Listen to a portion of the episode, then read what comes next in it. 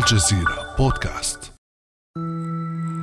في قاعة فخمة للاجتماعات وأمام العشرات من القيادات العسكرية، تحدث الرئيس المصري عبد الفتاح السيسي في 9 مارس آذار الجاري عن السياسة الخارجية الجديدة لمصر، وبلغة هادئة قال: سياستنا في مصر هي سياسة انفتاح واعتدال وتوازن شديد مع كل أشقائنا العرب، سواء كنا متفقين أو حتى لو اختلفنا. ده النهج بتاعنا اللي احنا حريصين عليه، ودي مش عبارات احنا بنقولها، لا ده كلام، احنا ده منهج ودي استراتيجية ودي ثوابت السياسة المصرية. وإذا كان الرئيس المصري قد سمى كلا من دول الخليج والسودان وليبيا، فإنه لم يشر إلى العلاقة مع تركيا، رغم أن البلدين على خلاف كبير في أكثر من ملف في البر والبحر. خطاب السيسي جاء في سياق ملامح تغييرات بدأت تطرأ على مواقف مصر من عدة قضايا إقليمية. فما هي مقومات الدور الإقليمي لمصر؟ وكيف تراجع هذا الدور في السنوات الأخيرة؟ وما ملامح التحول المعلن في سياسة مصر الإقليمية؟ وما انعكاسات هذا التحول على المنطقة؟ بعد أمس من الجزيرة بودكاست، أنا خديجة بن قنة.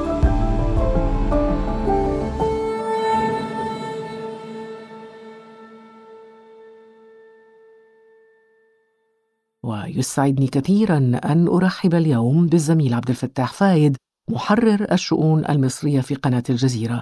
صباح الخير عبد الفتاح. صباح الخير خديجة. عبد الفتاح، لنبدأ بداية بمقومات الدور الإقليمي لمصر. ما هي مقومات الأدوار الإقليمية لمصر ومن أين تستمد قوتها؟ نعم خديجة، أولا يسعدني أن ألتقي بك مرة أخرى ودائما. الدور المصري ينطلق من عدة أمور مهمة. أولا الدور الريادي لمصر في العالم العربي، ثم الدور الريادي لمصر في القارة الأفريقية، دور مصر الريادي أيضا في منطقة البحر الأبيض المتوسط، وكذلك ما تمتلكه مصر في الحقيقة من موقع جغرافي يربط قارات العالم تقريبا القديم، آسيا وإفريقيا وأوروبا، ثم كذلك الدور التاريخي لمصر في الكثير من القضايا، سواء فيما يتعلق بالقضية الفلسطينية، بالصراع العربي الإسرائيلي، حركات التحرر الوطني في أفريقيا، دور مصر المحوري في العالم الثالث وما كان يعرف بدول عدم الانحياز وغيرها كدولة محورية تقود العالم الثالث أو تساهم في قيادة العالم الثالث في أجواء الحروب الباردة والحروب الصراعات العسكرية. وهذا الدور في الحقيقة هو ليس ميزة لمصر بقدر ما أنه يلقي بكثير من الأعباء على القيادة المصرية وعلى مصر بشكل عام. مصر تضررت كثيرا بسبب هذا الدور، لأنها كانت هدفا لكثير من التدخلات الخارجية. لا يخفى على أحد أن ثورة 25 من يناير أحد الأسباب الرئيسية لما تعرضت له من ضربات كان هو الخوف الشديد دوليا وإقليميا مما يمكن أن تلعبه مصر وثورتها في المنطقة بشكل عام، وهذا غير خفي على أحد. يعني نجاح نموذج الثورة المصرية كان مخيفا ومرعبا. عبد الفتاح، قلت دورها ريادي عربيا إفريقيا في حوض المتوسط، ويشهد لها أيضا بدور تاريخي يعني منذ القدم. هذه العوامل كلها ساعدت مصر في وقت مضى على لعب أدوار إقليمية بارزة ومهمة جدا، لكن في السنوات الأخيرة تراجع هذا الدور. لماذا برأيك؟ تراجع الدور يعني في السنوات الأخيرة مرتبط بكثير من العوامل، بعضها داخلي وبعضها خارجي. من بين العوامل الداخلية بالتأكيد حالة الانقسام الشديدة في المجتمع المصري التي أعقبت ما جرى في عام 2013، حالة الصراع الداخلي، ليس الانشغال بالقضايا الداخلية والانكفاء على القضايا الداخلية، الانكفاء على المشاكل الداخلية التي تصاعدت بشكل كبير، كانت مهددة تهديدا حقيقيا للدولة المصرية في حد ذاتها. بالتأكيد هذا عامل، لكن هناك أيضا العوامل الأخطر والتي كانت يعني مصر تعتبر ضحية لهذه العوامل إلى حد ما، مثل الدور الكبير الذي لعبه الرئيس الأمريكي السابق ترامب وانحيازه الشديد لما بات يعرف الآن بالترامبية، فقط فكرة المصالح، البحث عن المصالح، التحالف مع أي أحد يحقق المصالح فقط المحضة، وهي بالمناسبة ليست مصالح أمريكا بقدر ما هي مصالح لوبي معين أو تيار سياسي معين بات يعرف باسم اليمين المتطرف أحيانا أو باسم الترامبية أحيانا أخرى. كان هذا عاملا مؤثرا في الحقيقة، وخلق شعبوية عربية أيضا شبيهة بالشعبوية الترامبية بالتأكيد خديجة، وهذا حتى أدى إلى تفجير صراعات وأعمال إرهابية ليس فقط في المنطقة العربية، يعني ما جرى في نيوزيلندا ضد المسجدين من هجمات، وخرج الجاني ليعترف بأن ترامب هو قدوته في ذلك. أيضا الصراعات في المنطقة سواء كانت صراعات عسكرية أو محاور تشكلت في المنطقة، وهذه الانحيازات والاصطفافات، أيضا الدور الإسرائيلي والتحالف مع إسرائيل بشكل كبير في عدد من المحاور، لدرجة أننا بتنا نشهد تحالف عسكري واستراتيجي عربي يجمع إسرائيل، يعني بين دول عربية وإسرائيل. إذن هناك عوامل داخلية لها علاقة بالانقسام داخل مصر بعد 2013، وهناك عوامل خارجية لها علاقة بوجود إدارة أمريكية تسند النظام المصري، وأيضاً العامل الإسرائيلي. وفي السنوات الأخيرة عبد الفتاح شهد الدور الإقليمي لمصر تراجعاً واضحاً، وأصبحت القاهرة كأنها تحت تأثير دول لا تمتلك مقوماتها ولا ثقلها. لكن منذ أشهر لاحظنا أن مصر والسلطات المصرية تفطنت إلى خطورة هذا النهج، فقررت مراجعة مواقفها من بعض الملفات الإقليمية. هنا نسأل عبد الفتاح، ما دوافع وملامح هذا التغيير في السياسة المصرية على الصعيد الإقليمي؟ في الحقيقة خديجة، يعني بالفعل بدأت تحولات يمكن أن نسميها بذلك في السياسة الخارجية المصرية، ولكن أنا بعتقد أنها جزء من تحولات تقوم بها كل دول المنطقة. يعني الآن الجميع يقوم بمراجعات، وأنا أعتقد أن هذه المراجعات جاءت لأن الجميع بدأ يدرك أنه خاسر، الجميع خاسر من هذه الصراعات الإقليمية، وبالتالي الجميع بات يدرك أن الرابح الوحيد من هذه الصراعات هو عدو مشترك لهذه المنطقة كلها. نسمع الآن مراجعات تأتي على لسان مسؤولين كثر من تركيا على سبيل المثال تجاه مصر، نسمع أيضا وزير الخارجية المصري يتحدث عن أن الاستقطاب في المنطقة خلق صعوبات كبيرة، وأن مصر ترسم سياستها على أساس أن تكون هناك علاقات متوازنة مع الجميع حتى لو كان هناك اختلاف معهم، وأن هذه السياسة تقوم على أولا عدم التدخل في الشؤون الداخلية للدول الأخرى، الاحترام المتبادل، وكذلك أنه ليس هناك استهداف لأي دولة أو لأي جهة في سياسة مصر الخارجية. طيب، طالما أنك أشرت إلى العلاقة مع تركيا، كيف ينعكس ذلك عبد الفتاح على ملفات مهمة مثل ليبيا مثلا، مثل غاز شرق المتوسط، والعلاقة مع الإخوان مثلا، وتركيا تؤوي عددا من قيادات الإخوان؟ كيف ينعكس هذا التقارب المصري التركي على هذه الملفات؟ في الحقيقة هو هذا التقارب يعني موجود منذ مدة، وإن كان يعني في الخفاء، لم يكن على السطح ظاهرا على السطح. ولعل هذا التقارب وهذه الاتصالات على المستوى الاستخباري وعلى مستوى الدبلوماسي لعبت دورا في تهدئة الأوضاع في ليبيا. هناك اتفاق على أن هذا التوافق التركي المصري، وأيضا التوافق أيضا قطري، هناك توافق بين كل هذه المحاور حدث وأدى إلى هذا التحول على الساحة الليبية، وأدى إلى التوصل إلى هذه الحكومة التوافقية التي حصلت على ثقة البرلمان الليبي لتصبح أول حكومة موحدة في ليبيا بعد سنوات من الانقسام بين الشرق والغرب. كذلك الآن الإشادة التركية بما أسمته حفاظ مصر على حقوق تركيا في شرق البحر المتوسط، وأن مصر لم تعتدي على الجرف الصخري لتركيا في الاتفاقيات التي وقعتها مع قبرص ومع اليونان.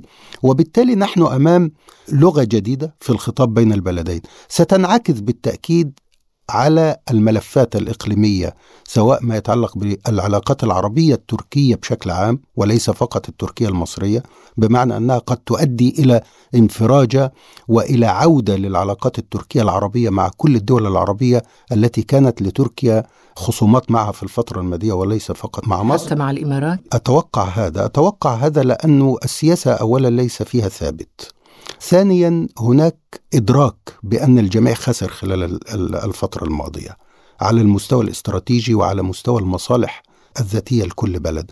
الأمر الآخر أن هناك أيضا تحولات على الساحة الدولية لم تعد تسمح باستمرار مثل هذه الصراعات والحروب في دول أغلبها هي في الأساس دول حليفة للولايات المتحدة الأمريكية. يعني هل منطق الخسارة هو الذي يبرر هذه التحولات عبد الفتاح؟ لنأخذ مثالا التعاون مثلا الإماراتي الإسرائيلي المزمع في نقل النفط والغاز من الخليج إلى البحر المتوسط عبر إسرائيل يؤثر بالتأكيد على قناة السويس. هل يمكن اعتبار هذا أحد دوافع تغير توجهات السياسة المصرية مثلا؟ بالتأكيد، يعني آخر مناورات بحرية عسكرية أجرتها مصر كانت مع فرنسا في البحر الأحمر وليست في البحر المتوسط. هناك إدراك لأمن الملاحة في البحر الأحمر. أمن الملاحة في البحر الأحمر كان أحد الأسباب الرئيسية لاتفاقيات التعاون العسكري التي وقعت أخيرا مع السودان، وكانت بندا رئيسيا في مباحثات الرئيس المصري عبد الفتاح السيسي مع نظيره السوداني عبد الفتاح البرهان، وأيضا في المباحثات التي أجراها رئيس الوزراء السوداني عبد الله حمدوك أيضا في القاهرة مؤخرا. وبالتالي هناك اهتمام مصري وهناك قلق مصري بالفعل على مستقبل قناة السويس في ظل هذه المشاريع البديلة، والمشاريع الإسرائيلية البديلة ليست وليدة اليوم لكنها باستمرار تبحث لنفسها عن فرصة تماما مثل مشاريعها في أعالي النيل في منابع النيل، والتي تعود وتضرب بجذورها لعدة عقود قبل ذلك، وفي النهاية وجدت لنفسها فرصة الآن، وهو أحد مهددات الأمن القومي الحقيقية لمصر قضية مياه النيل بالتأكيد.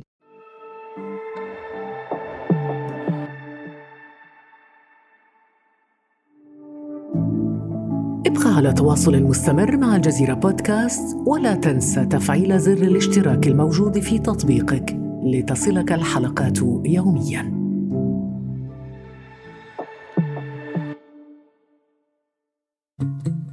طيب، بالنسبة للعلاقة مع تركيا يبدو أن البلدين يتبادلان منذ فترة، هذا ليس جديد، رسائل ود وغزل ولو على استحياء. لنستمع إلى الرئيس التركي رجب طيب أردوغان في هذا السياق. يعني مصر استخباري دبلوماتيك. يا أصدقاء، علاقاتنا مع مصر على المستوى الاستخباراتي والدبلوماسي والاقتصادي مستمرة، وليست هناك مشكلة في ذلك. نتمنى من قلوبنا أن تستمر هذه المرحلة بشكل قوي.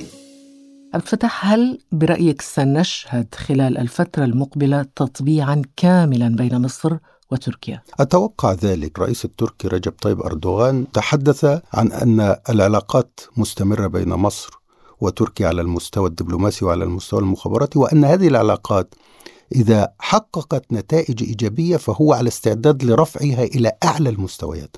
عندما يتحدث الرئيس التركي عن أعلى المستويات فلا شك أن هذا يعني بينه وبين القيادة المصرية، يعني هو أعلى المستويات في أي دولة هو المستوى القيادي، مستوى الرئاسي. فهذا تطور كبير للغاية. وأيضا أن الروابط بين البلدين في الحقيقة هي أثبتت بأنها أكبر من أن يتم تجاوزها تحت أي خلاف مهما كان هذا الخلاف، بدليل أن رغم كل هذا الصراع المعلن، الصراع السياسي المعلن بين البلدين، فإن حجم التبادل التجاري بين البلدين قد زاد بشكل كبير في السنوات الأخيرة. لم يتأثر بالجفاء السياسي؟ زاد إيجابيا، يعني هناك زيادة كبيرة في التبادل التجاري والتبادل السياحي، هناك علاقات مستمرة وتنسيق مستمر. ولكن مهم أن نقف عند الملف الليبي والأزمة الليبية، ومصر أعلنت بصراحة دعمها الكامل للحكومة الليبية الجديدة برئاسة عبد الحميد دبيبة. هل التنسيق المصري التركي في الموضوع الليبي يعني سيصل إلى مستويات أعلى من التي نشهدها الآن؟ إذا تطورت العلاقات وهو ما يتوقع أن يحدث فبالتأكيد سيكون التنسيق بشكل أكبر في الملف الليبي. على الأقل زيادة التنسيق بين البلدين في هذا الملف سيؤدي إلى إنجاح الحكومة الوحدة الوطنية الليبية، سيؤدي إلى تقليل بشكل كبير المشاكل الأمنية في ليبيا، قد يؤدي في وقت من الأوقات إلى خروج الميليشيات التي تطالب القوى الليبية بأن يتم إخراجها، خاصة فاغنر والجنجويد وغيرها من القوى الأجنبية الموجودة على التراب الوطني الليبي. لكن هناك نقطة مهمة في الحقيقة خديجة في مسألة العلاقات التركية المصرية. قد يتصور البعض بأن هذا الخلاف حول شرق المتوسط أو في ليبيا هو سبب هذا التوتر، لكن الحقيقة أن الأسباب داخلية ولكن الانعكاسات هي في الملفات الإقليمية والخارجية، بمعنى أن الخلاف في البداية هو بدأ بسبب انتقادات للأوضاع والتطورات الداخلية في مصر، يعني هي بدأت بسبب ما اعتبرته القيادة المصرية تدخل في الشؤون الداخلية لمصر، ثم بدأت هذه الأعراض والانعكاسات تظهر في الملفات الإقليمية والدولية. هناك أيضاً عبد الفتاح ملمح آخر لهذا التغيير، وهو التقارب بين مصر والسودان. لنستمع إلى ما قاله عبد الفتاح السيسي عن هذه العلاقة. طبعاً أنتم عارفين إن إحنا بيربطنا أواصر عميقة جداً وممتدة جداً عبر التاريخ، بامتداد نهر النيل اللي بيمر عبر الأراضي السودانية قبل ما بيجينا. فإحنا حريصين على العلاقة وحريصين على تطويرها وحريصين على أمن واستقرار السودان. السودان بيمر بمرحلة انتقالية مهمة، كل الدعم اللي ممكن نقدمه إحنا هنقدمه لأشقائنا حتى يعبروا هذه المرحلة. طب سد النهضة، نهر النيل هو حياتنا وحياة أشقائنا في السودان. كيف تفسر عبد الفتاح هذا التقارب رغم وجود خلافات بين القاهرة والخرطوم؟ من المعروف أنه منذ تعرض الرئيس المصري الأسبق حسني مبارك لمحاولة الاغتيال في أديس أبابا، أدارت مصر ظهرها للقارة الأفريقية، وكان هذا خطأ استراتيجي. الآن هناك ضرورات باتت تحتم على ضرورة هذه العودة. أحد أهم هذه الضرورات كان هو أزمة سد النهضة. الدولة الأولى التي يمكن أن يرد إليها التفكير مباشرة هي السودان، لأن النيل الأزرق هو مشاركة بين ثلاث دول فقط، هي أثيوبيا والسودان ومصر فقط. وحاولت أثيوبيا على مدار الفترة الماضية أن تكسب السودان إلى صفها، وحاولت أن توقع اتفاقيات ثنائية خاصة بسد النهضة مع السودان فقط، وهذا ما بدأت تدركه القيادة المصرية. وبدأ لأول مرة توقع اتفاقية تعاون عسكري مع السودان لم تكن موجودة. يعني لأول مرة نرى رئيس الأركان المصري في السودان مرتين في عدة أشهر فقط، ويوقع اتفاقيات ويحضر مناورات تدريب بين الجيشين المصري والسوداني. وبالتالي العلاقات ارتفعت إلى مستويات أمنية وعسكرية وسياسية غير مسبوقة رغم العلاقات بين البلدين، وهي خطوة متأخرة كثيرا، والغرابة هي في عدم الإقدام عليها أو في التأخر في تحقيقها وليس في تحقيقه. قد يكون من المبكر الحكم على الشكل النهائي للسياسة الإقليمية لمصر الآن، لكن المؤكد أن الأوضاع لن تبقى كما كانت عليه بالنظر إلى ما يجري في المنطقة وفي العالم.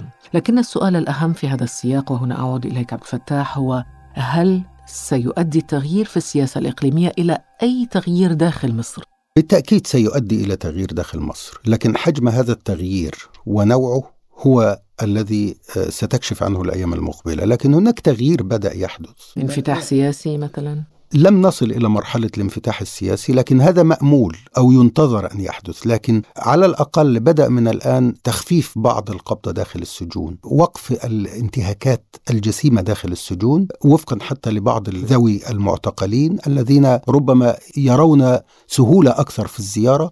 هل هذا تحت الضغط؟ لأنه لا ننسى أنه هناك انتقاد دولي لواقع حقوق الإنسان في مصر، وتابعنا مؤخرا البيان الصادر عن 31 دولة والذي ينتقد بشدة أوضاع حقوق الإنسان في مصر. بالتأكيد هو تحت الضغط خديجة، وأيضا تحت الضغط المحلي، لأن هناك قوى سياسية في الداخل في مصر تتحدث بشكل كبير بأن هذا الأمر لم يعد يطاق. يعني استمرار هذه القبضة الأمنية الشديدة وإغلاق المجال العام ليس أمرا يمكن أن يدوم طويلا. وبالتالي هذه القوى يكفي أن نعرف مثلا أن عدد من المنظمات الحقوقية الموقعة على بيان 31 دولة منها منظمات مصرية تعمل في الداخل المصري، مثل الشبكة العربية لمعلومات حقوق الإنسان، وهي منظمة حقوقية كبيرة ومعروفة، ومع ذلك وقعت على هذا البيان واعتبرته يسجل حالة مأساوية في الداخل المصري وتطالب بتغييرها. وبالتالي هناك ليس فقط الضغط الدولي حتى لا نظلم أنفسنا ونظلم أيضا الشعب المصري، هناك ضغط كبير وحراك. لكن ربما السلطات المصرية لا تعبأ بالضغط الذي تمثله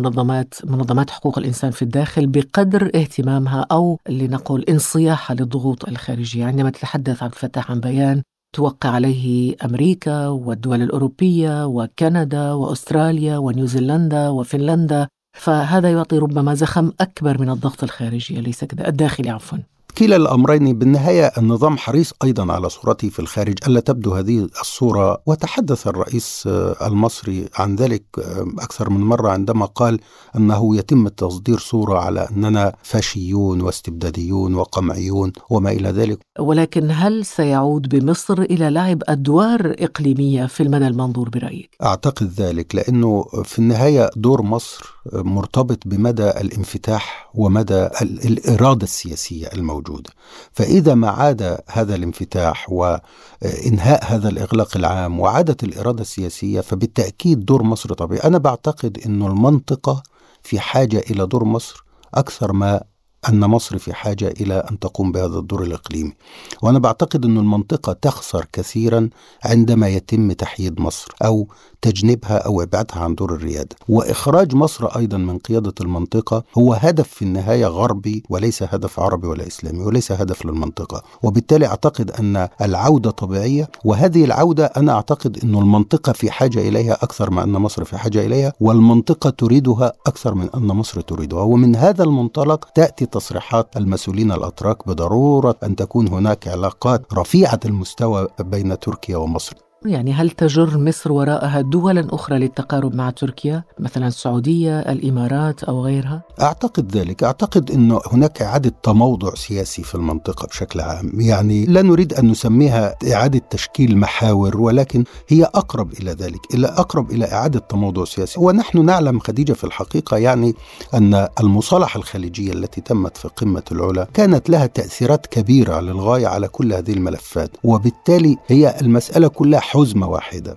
عبد الفتاح فايد، محرر الشؤون المصرية في قناة الجزيرة، شكرا جزيلا لك. شكرا لك خديجة. كان هذا بعد أمس.